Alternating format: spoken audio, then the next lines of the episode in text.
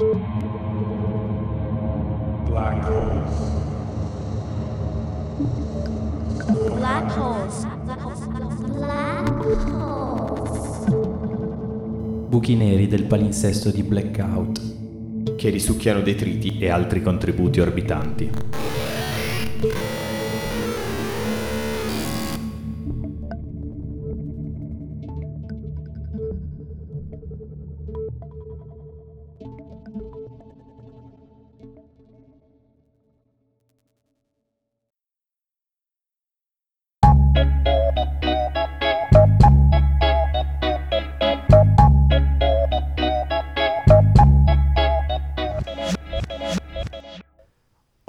Stessa strada per 15 anni, tutte le mattine. Non tanta strada, perché ho sempre abitato vicino. 20 minuti a piedi o una fermata di metropolitana. La prima, quella delle 6.38 in tempo per timbrare alle 7. Per 15 anni quasi le stesse facce. Il muratore che corre al lavoro, la signora delle pulizie. Capivo se ero in ritardo a seconda di dove incontravo la solita vecchietta con il barboncino a passeggio. Forse in 15 anni il barboncino è cambiato, ma non importa. Se erano oltre la mia fermata, bisognava correre. Se invece non avevano ancora superato la ferrovia, potevo rilassarmi e pensare che, cavolo, potevo dormire di più. Oggi hanno già superato la ferrovia. Devo affrettarmi. Passo sotto il voltino della ferrovia e poi, arrivato al torrente, non lo attraverso. Giro a sinistra e lo costeggio e mi infilo sotto il ponte. Proprio sotto i suoi pilastri teniamo il magazzino, i mezzi e la macchinetta per le timbrature. Timbro, sono arrivato, all'ultimo minuto come sempre. Sono di nuovo lì. È la prima volta che torno dopo quei giorni, dopo quel giorno. È tutto cambiato. È un cratere, una voragine, un'assenza. Il nuovo ponte è solo un fantasma. C'è un albero di fico a cavallo del muro e della strada, e c'è sempre stato, l'ho sempre visto lì nato chissà quando spaccando il cemento. È sempre stato lì, in tutti questi anni. Se lo guardo, se guardo solo lui, le foglie, i piccoli frutti grigi anneriti dal fumo delle auto e delle fabbriche, se guardo solo lui sfocando il contorno, sembra ancora tutto uguale e posso tornare indietro, a quel prima che il cratere ha separato dal dopo, dall'adesso e dal domani.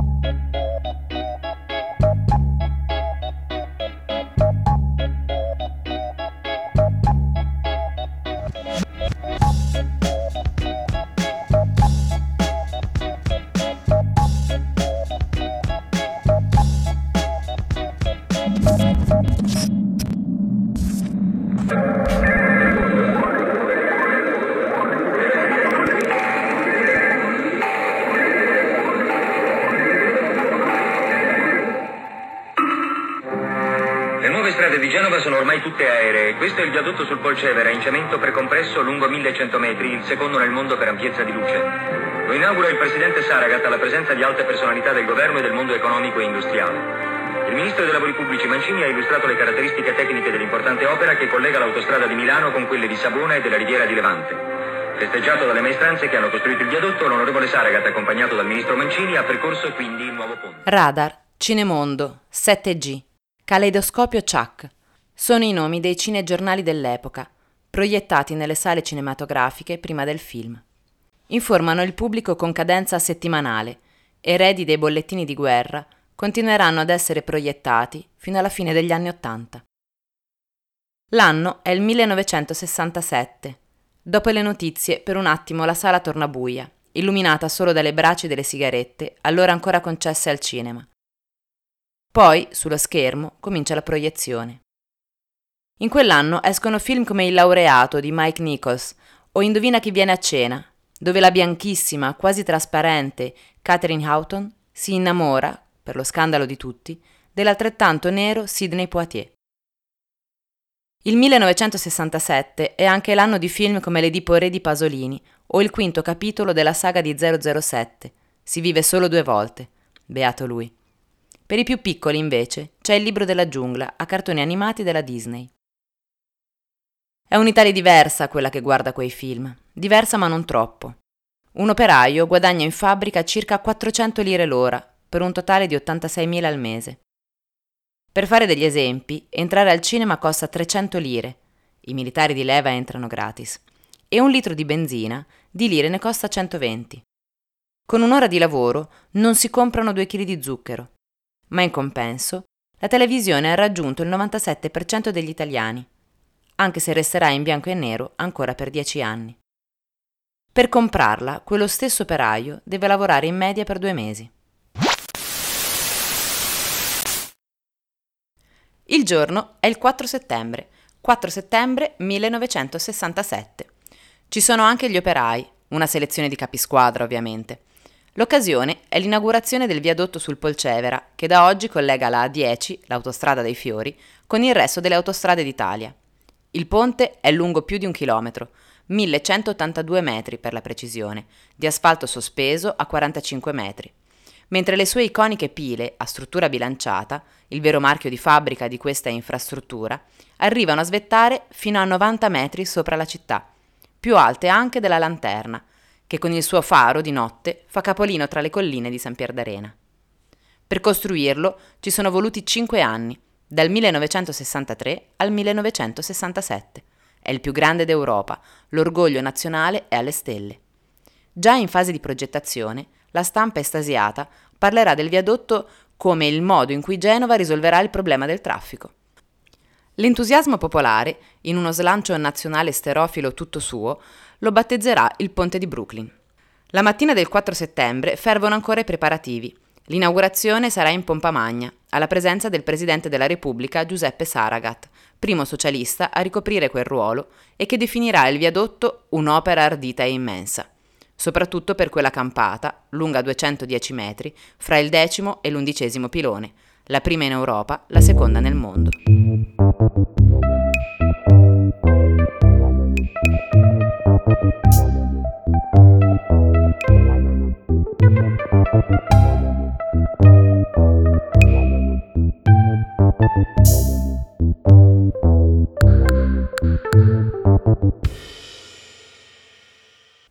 A costruire il ponte è stata la Società Italiana per Condotte d'Acqua. Per questo il viadotto all'inizio è conosciuto anche come Ponte delle Condotte. La società, fondata nel lontano 1880 a Roma, è stata salvata dallo Stato nel 2018 con 200 milioni di euro ed esiste ancora oggi. Il lavoro è eseguito per ANAS e società autostrade che lo cofinanziano.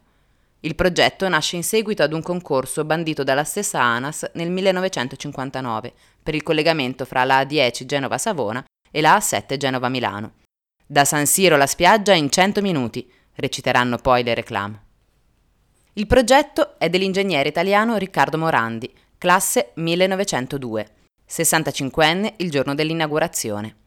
È un luminare dell'ingegneria dell'epoca e a buona ragione è considerato uno dei maggiori innovatori dell'ingegneria civile del Novecento.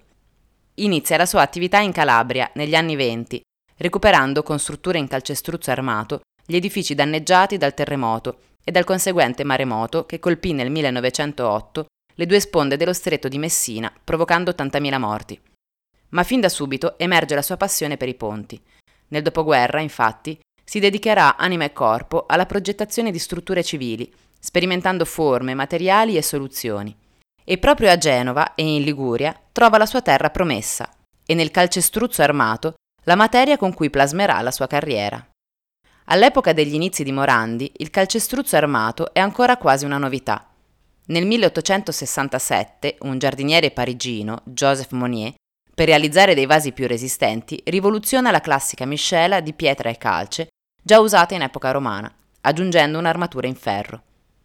È un cambiamento epocale. Le possibilità di costruzione si moltiplicano, portando l'edilizia nell'epoca contemporanea. 1867. Nascita del calcestruzzo armato. 1867. A voler giocare con date, numeri e coincidenze, sono esattamente 100 anni prima della nascita del ponte. Nel mezzo, da punto a punto, sempre volendo distrarci, possiamo tirare la linea della storia di questo materiale, linea sulla quale lo stesso ingegner Morandi, ma soprattutto la stessa città di Genova, occuperanno tappe fondamentali. Nel 1901, per l'appunto, proprio a Genova, entra in funzione il complesso sistema di silos granai capaci di accogliere la merce direttamente dalle navi in banchina, conosciuto come NBIC, dal nome dell'omonimo ingegnere che grazie ad un suo brevetto del 1892 applica il calcestruzzo armato, inventato dal giardiniere parigino, alla costruzione di solette sospese, operazione mai tentata prima di allora. Il palazzo, o Silos Bic, è ancora in piedi. Utilizzato fino agli anni 70, è stato in seguito abbandonato. Dopo innumerevoli progetti di restituzione alla città mai decollati ed altrettante proposte di abbattimento, alla fine l'hanno spuntata i privati e ad oggi una holding pubblica e privata lavora per trasformarlo in un edificio polifunzione con residenza studentesca a pagamento, RSA, ristorante e palestra. In quella che loro chiamano riqualificazione, ma noi turistificazione, l'NBIC è al centro di un progetto che comprende tutta l'area del porto, fino al centro storico compreso. E i soldi per questo grande progetto? Quelli del ponte. Ma attenzione, non quelli per costruirlo, ma quelli dati perché è venuto giù. Ma stiamo correndo troppo. Ci torneremo. Per ora su quella linea del calcestruzzo ci interessano altre date. Una di queste è il 1948. L'Italia è appena uscita dalla guerra e l'ingegnere, nel clima di ricostruzione di quegli anni, deposita il suo di brevetto, quello che lo renderà famoso, il Morandi M5, il brevetto del calcestruzzo armato precompresso. Anche se non è facile, proviamo a spiegarlo in due parole. Fino ad allora il calcestruzzo armato semplice ha dentro di sé dei cavi in ferro spesso assemblati fra di loro a griglia, come nelle reti, che vengono poi coperti dalla colata. In quello precompresso, invece, i cavi vengono tenuti in tensione all'interno della struttura di cemento, che poi viene riempita dal calcestruzzo in pressione. Grazie a questo procedimento, il cemento sarà più resistente alla trazione e al peso, perfetto per i ponti, perfetto per Morandi. La Genova del dopoguerra è un continuo susseguirsi di cantieri. Ci sono le industrie e il boom economico che le fa lavorare. Centinaia di migliaia di persone dal sud del paese cercano lavoro e una nuova vita nel triangolo industriale, di cui Genova è uno dei vertici. E allora si costruiscono dal niente quartieri, case, palazzi e autostrade. Nel 1950 viene lanciata la grande stagione edilizia, il piano casa, che a Genova si tradurrà nel piano regolatore comunale del 59, quello che portò alla costruzione dei quartieri satellite e alla demolizione di grandi parti del centro storico, sventrato sì dalle bombe, ma ancora vivo e sobillante. Il cemento plasma il territorio, senza limite. Si ipotizza una città da oltre un milione di abitanti, quasi due se tutto va bene, e le concessioni edilizie vengono approvate senza attese. La classe dirigente cittadina va all'assalto di campagne e colline e non fa prigionieri. Sempre negli anni 50, Riccardo Morandi faceva avanti e indietro da Genova per progettare i ponti della A10. La neonata Repubblica Italiana vuole ricucire il paese. La Liguria, terra ostile alle vie di comunicazione, viene attraversata dalle prime autostrade. Dopo la camionale Genova-Serravalle, voluta dallo stesso Mussolini per far svalicare i monti ai camion del porto, arriva la A10, che collegherà come prima cosa Voltri e Albissola. Servono i progetti, servono ingegneri. Morandi vince l'appalto per costruire i ponti della tratta, firmando i disegni dei caratteristici ponti ad arco che ancora oggi sorreggono il traffico tra Genova e Savona. Morandi è uno sperimentatore e li costruisce con cassoni di cemento vuoti al centro, per avere una struttura più leggera e slanciata. Il ponte Lupara è il suo primo record, il ponte ad arco ad una sola campata più lungo d'Europa, con i suoi 120 metri di salto tra una collina e l'altra. Si sarebbe anche superato se gli avessero fatto costruire il ponte sul torrente Cerusa, alle porte di Genova. Il suo progetto prevedeva un grandissimo ponte ad arco, lungo praticamente il doppio rispetto al Lupara, ma anche enormi incognite di fattibilità e tempistiche, e non se ne fece nulla. Con il suo brevetto Morandi girerà il mondo. In Italia, invece, oltre ad un'ala dell'Arena di Verona, costruirà anche la centrale nucleare del Garigliano, attiva dal 1964 al 1982. Ma è nella costruzione di ponti che il brevetto Morandi M5 troverà la sua massima applicazione.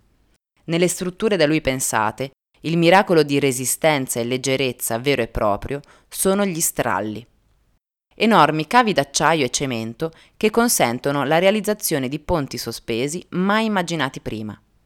Il nome è lo stesso che in marineria indica i tiranti inclinati agganciati nelle barche a vela all'albero di maestra. Ma qua in ingegneria sono questi tiranti a sostenere la struttura e non il contrario. All'ingegner Morandi abbiamo chiesto di illustrarci il cuore della sua creatura, il pilone. Visto longitudinalmente, l'elemento principale portante è determinato da una grande A. Immaginiamo che questo sia il piano della fondazione. Su questa grande A a un certo momento esiste il piano dell'impalcato, cioè il piano dove scorre il, il, il traffico e da questa grande A si dipartono i tiranti. L'ingegner Morandi ha la cattedra per la costruzione dei ponti presso l'Università di Roma. I ponti sono quindi il suo dialogo quotidiano. Ce ne sono un po' in ogni parte del mondo. In Italia ci piace ricordare quello che collega Genova con l'autostrada di Savona, perché assomiglia a quello di Maracaibo. Ha tre maestosi piloni a forma di A, l'inconfondibile firma di Morandi. Sembrano navi in porto. Sono leggeri e armoniosi, con tutti quei loro tiranti aerei che sembrano non compiano alcun lavoro.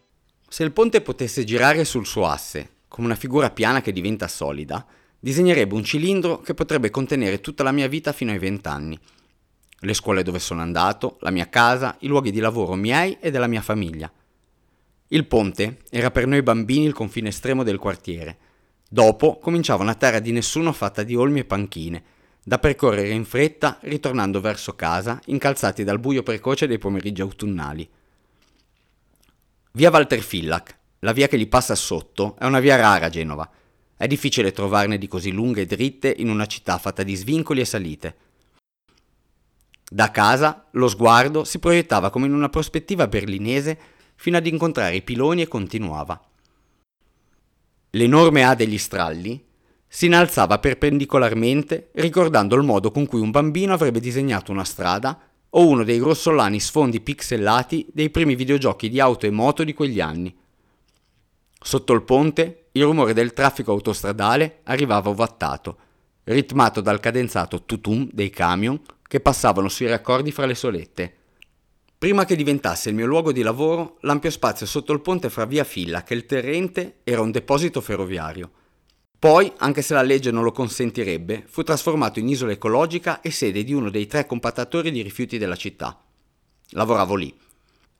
Ancora più a ponente gli stabilimenti Ansaldo di Campi, dove quasi tutta la mia famiglia ha lavorato. Anche loro timbravano il cartellino passando sotto il ponte e passando sotto quel ponte uscivano per correre a prendermi a scuola o per partecipare con tutta la città a lotte e scioperi. Sull'altro lato, oltre il muro, il magico mondo di uno sfascio a carrozze dove da più grandicelli passavamo ammirati fra torri di macchine accartocciate. Andavamo a vendere il rame e il ferro per farci le 10.000 lire. In fondo a tutto, ormai quasi a Cornigliano, Corso Perrone, la strada delle prostitute, che di notte puntellavano il paesaggio di falò improvvisati. Se ci porti la legna ti fanno una sega gratis, dicevano mentendo i più grandi per sconvolgerci. Dall'altro lato della valle, dove il ponte incontra la collina di Belvedere, c'è un punto ancora oggi identico. Si trova in salita Bersezio, una stradina nella campagna urbana, cesellata di orti abusivi e baracche, bisce e reti di materasso. Lì, all'improvviso, si passa sotto l'autostrada. La carreggiata è proprio a due o tre metri sopra la tua testa. La volta coperta da generazioni di graffiti, fu costruita quando ancora lo svincolo si chiamava La Camionale. Lì sotto non è cambiato nulla, è una capsula del tempo, in cui ci si può fermare, cullati dall'incessante tutum dei veicoli che passano sui raccordi.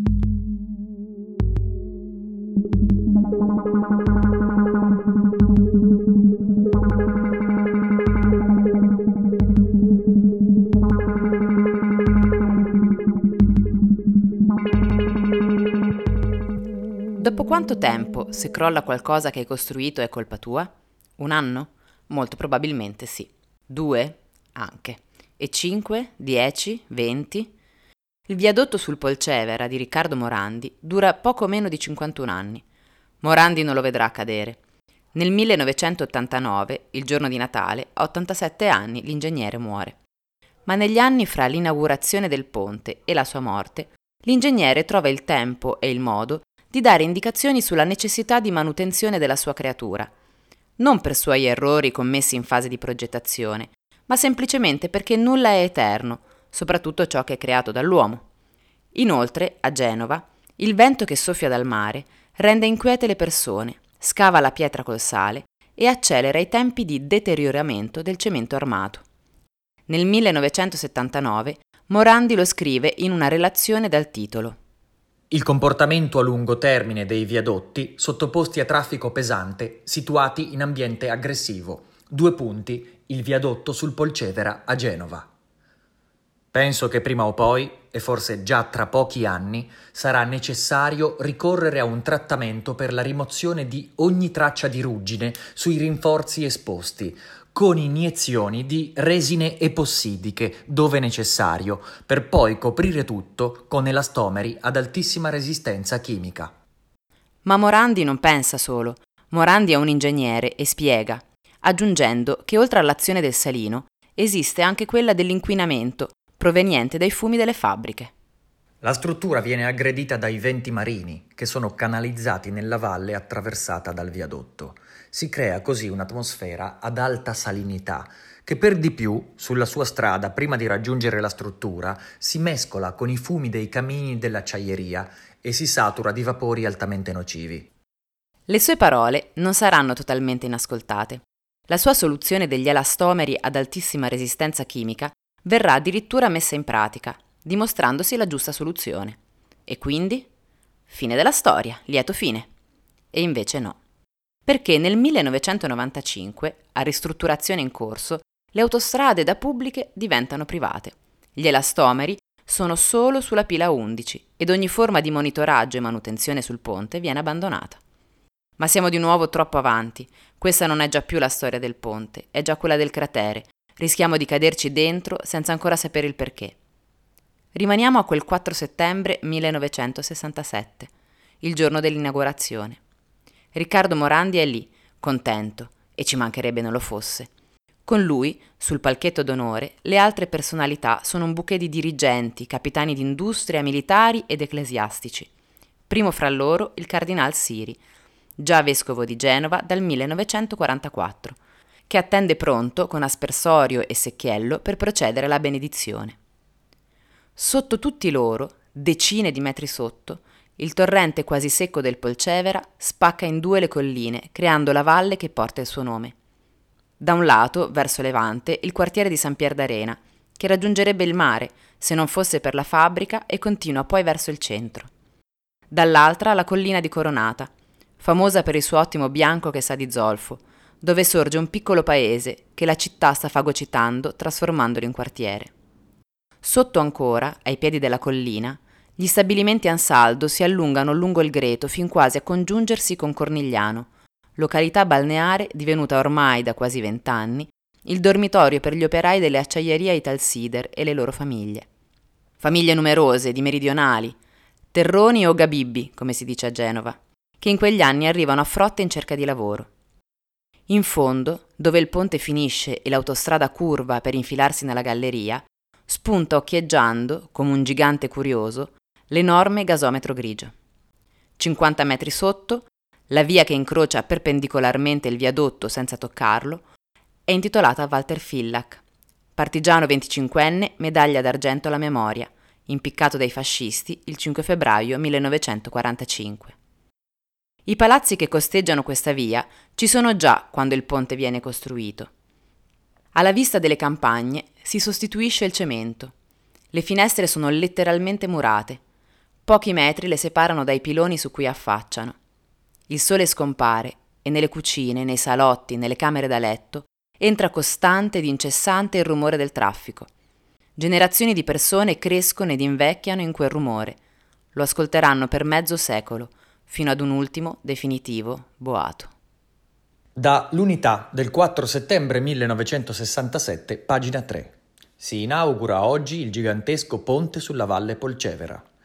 Al presidente Saragat i lavoratori dell'Ansaldo San Giorgio hanno indirizzato una lettera aperta invitandolo a rivolgere il proprio sguardo sulla vallata del Polcevera che si estende al di sotto del ponte e che è stata trasformata in un cimitero di fabbriche. L'Ansaldo San Giorgio è praticamente la sola fabbrica superstite. Anche la Federazione Comunista Genovese ha emesso un comunicato per sottolineare quanto sarebbe stato opportuno un incontro tra il presidente e la realtà economica di Genova. La visita di Saragat è invece strettamente protocollare e brevissima. Il capo dello Stato giungerà all'aeroporto di Sestri alle 16.45 e ripartirà subito dopo l'inaugurazione. A San Pierdarena e Cornigliano il mare si può vedere solo dal ponte. Una promessa quando sei sopra, in viaggio per le vacanze, che diventa solo un ricordo, un rimpianto quando sei sotto. Non sono più gli anni del boom economico e dell'avvento del più sbandierato che reale benessere. Il 68 e il 69 sono dietro l'angolo, con le loro lotte e le conquiste operaie, ma anche le stragi e le bombe con cui lo Stato risponderà. Molti dei presenti saranno protagonisti di quegli anni, ma per ora si godono l'onda lunga dei per loro favolosi anni 60. Ma è un'illusione, come l'estate che in quel 4 di settembre sembra già finita, con i suoi 20 gradi e nel grigio di quella giornata così tipica per Genova. Le nubi sono cariche di pioggia, ma non pioverà quel giorno. Aspetterà quella pioggia, aspetterà oltre 50 anni per scendere poi tutta assieme. Quel giorno, invece, la pioggia gonfia solo le nubi venute ad assistere. Il vento di scirocco ha già cominciato la sua opera usurante sui piloni e spinge le nuvole dal mare verso il monte, muovendo debolmente le bandierine poste sul guardrail, gonfiando le orifiamme appese ai piloni. Entrambe le serie sono un'alternanza di bandiere italiane della città di Genova, la croce rossa di San Giorgio sul campo bianco. Cadono due gocce, poi altre due, poi altre ancora. Sono i tre colpi che col braccio, in un gesto solenne, il cardinal Siri dà all'aspersorio per benedire il ponte. In nomine Patris et Fili et Spiritus Sancti. Amen. L'asfalto nuovo, nero e lucido, beve velocemente l'acqua santa. Una sirena avverte, sta per arrivare il corteo presidenziale.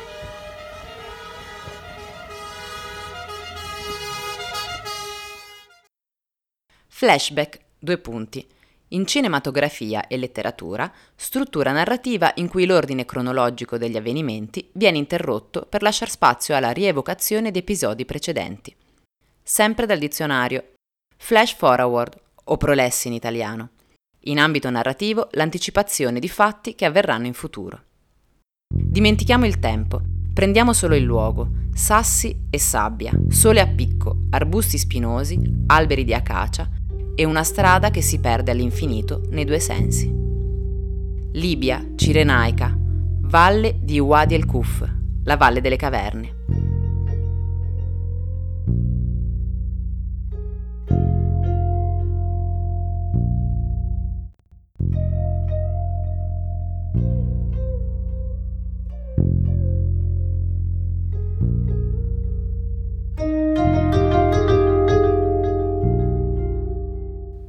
Né Il pianeta delle scimmie, film del 1968 con Charlton Heston, l'astronauta George Taylor, dopo innumerevoli avventure su di un pianeta abitato da una civiltà di scimmie senzienti, scopre infine, con suo grande sgomento, i ruderi della Statua della Libertà affiorare dalla sabbia di una spiaggia sull'oceano.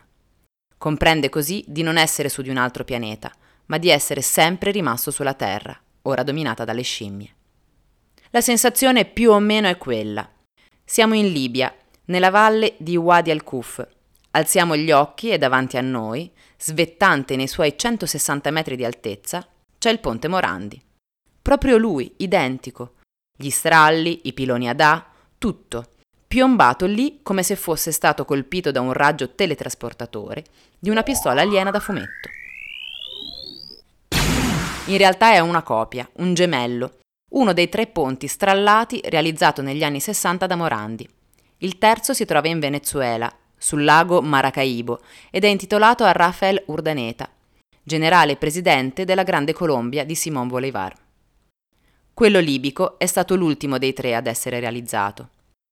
Viene costruito tra i 67 e i 71 per volontà di Re Idris, un utile fantoccio di inglesi ed americani, interessati al petrolio, che non farà in tempo a vedere la fine dei lavori da re, perché verrà destituito nel 69 dalla rivoluzione di Gheddafi. I due ponti Morandi non sono su due pianeti diversi. Fra l'uno e l'altro ci sono meno di 2000 km, solo 500 per raggiungere da qui le coste europee. Non sono distanze siderali. Si possono anche fare a piedi o in gommone se la disperazione lo impone, come ci insegnano gli internati del lager europeo per migranti, a gestione libica, di Zawi vicino a Tripoli. Le storie dei due ponti corrono parallele e speculari, come quelle dei paesi che li ospitano, intersecandosi per poi allontanarsi. Dei due, alla fine, ne rimane solo uno, quello libico, restaurato fra il 96 e il 2000. Gli stessi anni in cui a Genova, con la nuova concessione, i lavori di manutenzione sono abbandonati per sempre. Ancor più grottesco è il fatto che l'ingegnere e le ditte che effettuano i lavori in Libia sono italiani. Ancora, nel 2017, con Gheddafi ormai liquidato e la Libia nel caos della guerra civile, il ponte, per ragioni di sicurezza, viene prima chiuso al traffico e poi riaperto con forti limitazioni al passaggio di mezzi pesanti. Di nuovo, il 7 agosto 2018, una settimana prima del crollo di Genova, il sindaco della vicina Beida comunica le sue preoccupazioni sul viadotto al governo di Tobruk, che di nuovo ne sospende il traffico. Ma il ponte Morandi della Libia oggi è ancora lì, come un monumento e come un monito. La strada che gli corre sopra si chiama Abrak Road. Prima passava sotto, nella valle. Scendiamo perché non è solo per il ponte che siamo qui. Siamo qui anche per quella nuvoletta di polvere laggiù, troppo grande per essere una carovana, troppo veloce per essere una mandria.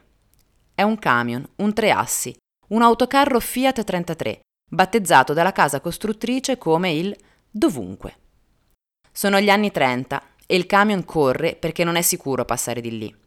Conquistata ma mai pacificata, la zona è infestata dai banditi, nonostante la deportazione di massa voluta dal regime e dal generale Rudolfo Graziani.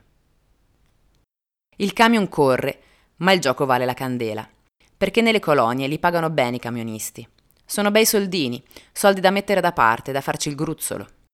Ed è questo l'elemento che a noi interessa, il gruzzolo, perché per la nostra storia quel gruzzolo è la farfalla che sbatte le ali a Pechino e fa piovere a New York. Perché quel camionista che si affretta sudato alla guida del suo dovunque, sollevando una nuvola di polvere in Libia nel lontano 1939, di cognome fa Benetton.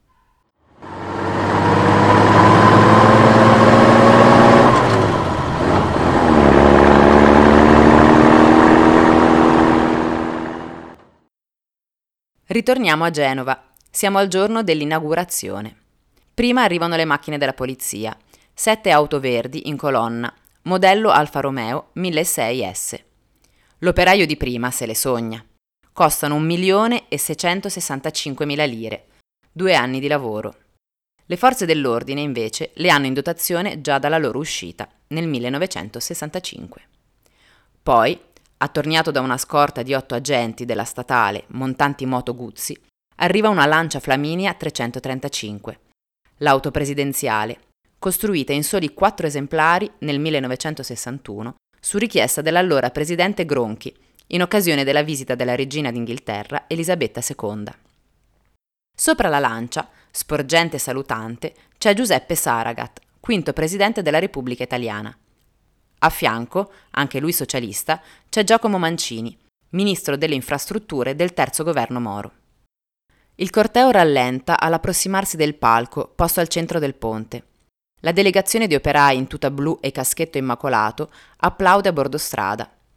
Pericolosamente vicino, a presidente e ministro, che non si fermano, ma compiono un ampio giro nei due sensi della carreggiata per poi tornare al palchetto, pronti per le orazioni di rito.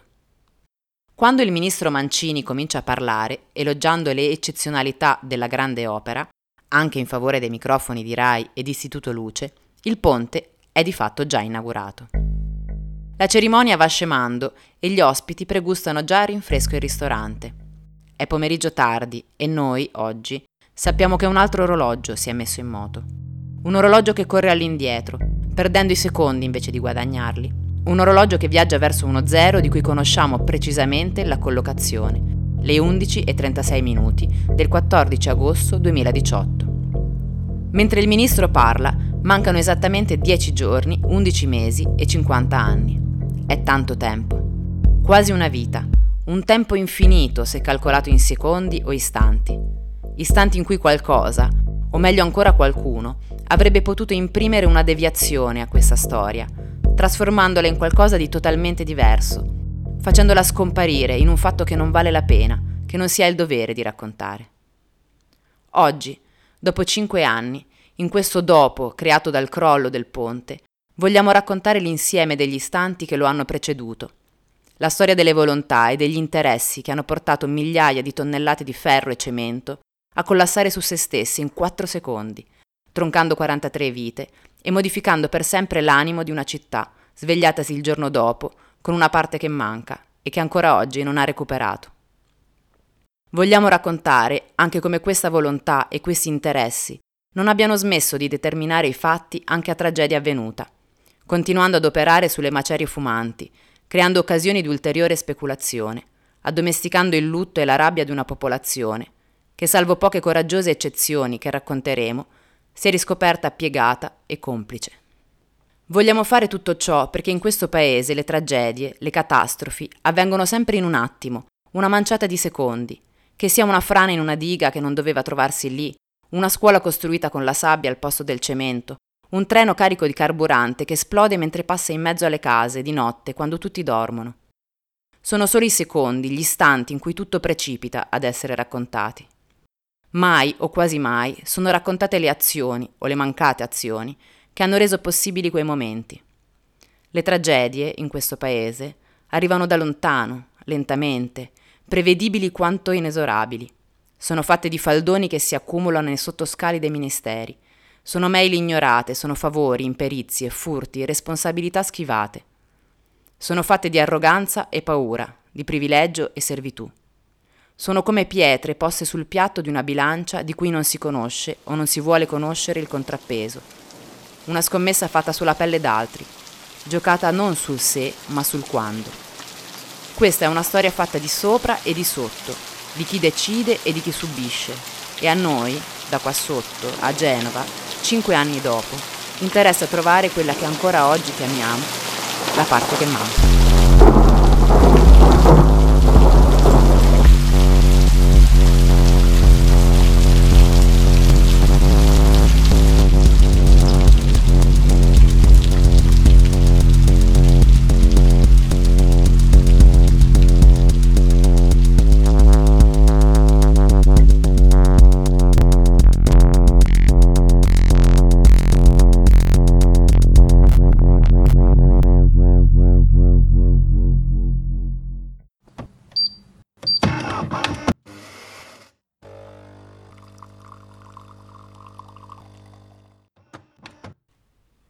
Prima o poi ci crolla sulla testa.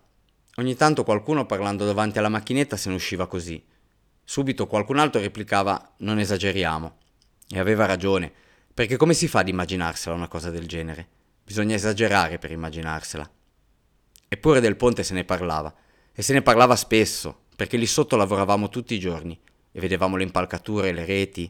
Una l'abbiamo addirittura fatta mettere noi, con il sindacato di base, per proteggerci dai calcinacci che venivano giù calcinacci anche grossi come un pugno e anche di più. Ma una roba del genere non te la puoi immaginare. Fai fatica a crederci anche dopo che è successa. Ma qualcuno, qualcuno non doveva immaginarsi proprio un bel niente, perché qualcuno, mentre noi eravamo lì sotto a lavorare o a prendere un caffè, qualcuno già sapeva.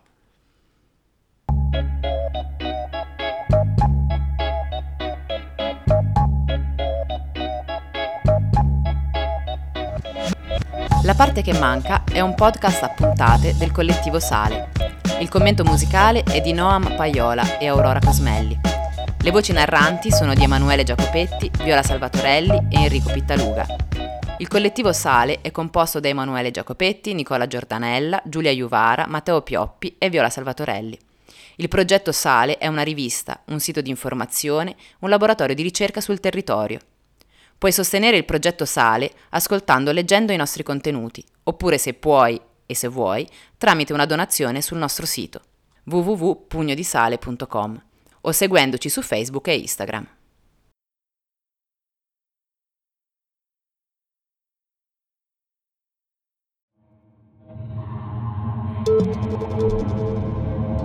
Black holes.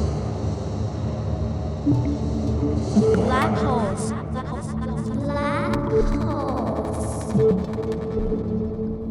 Neri del palinsesto di Blackout.